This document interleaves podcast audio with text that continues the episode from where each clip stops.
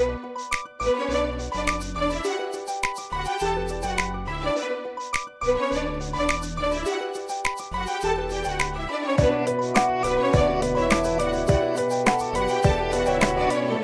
whacked my dog today.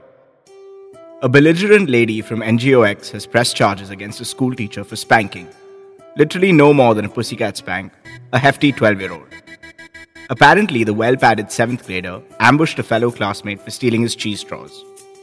When the spindly schoolteacher, hereafter referred to as Mr. Spindles, the only adult witness to what could well be pegged as an attempt to murder, could do nothing further in his limited capacity to wrench the nearly skeletal prey God knows he was in dire need of cheese straws. From under the baby elephant, he gave his rear end a spank. And lo and behold, the mountain moved, and the lanky thing came out alive. But much to Mr. Spindle's misfortune, the obesimo howled for Mama, and Mama in turn moaned to the NGO when the school waived the event as a trifle. A spank. A single spank. Holy Mother of God, will somebody tell the belligerent lady from NGOX that she's causing a logjam that this business of backlogs that we happen to be on the payroll of could do better without her pseudo zeal to ensure a fat kid gets his cheese straws.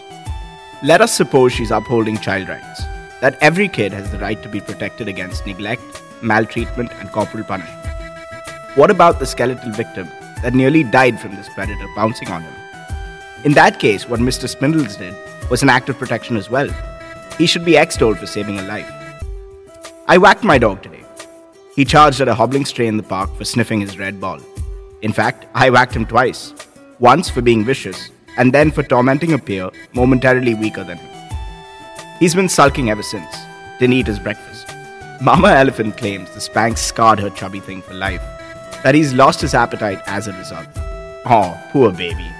I'll go play some ball with my mutt this evening. That'll make him hungry, and ensure he's not neglected. Maybe the doting mother could do the same with her baby. With a revived appetite, a few more cheese straws should heal the traumatizing memory of the spank. Until the verdict, this is Solomon Naidu, reporting from courtroom number 5 of the Bombay High Court.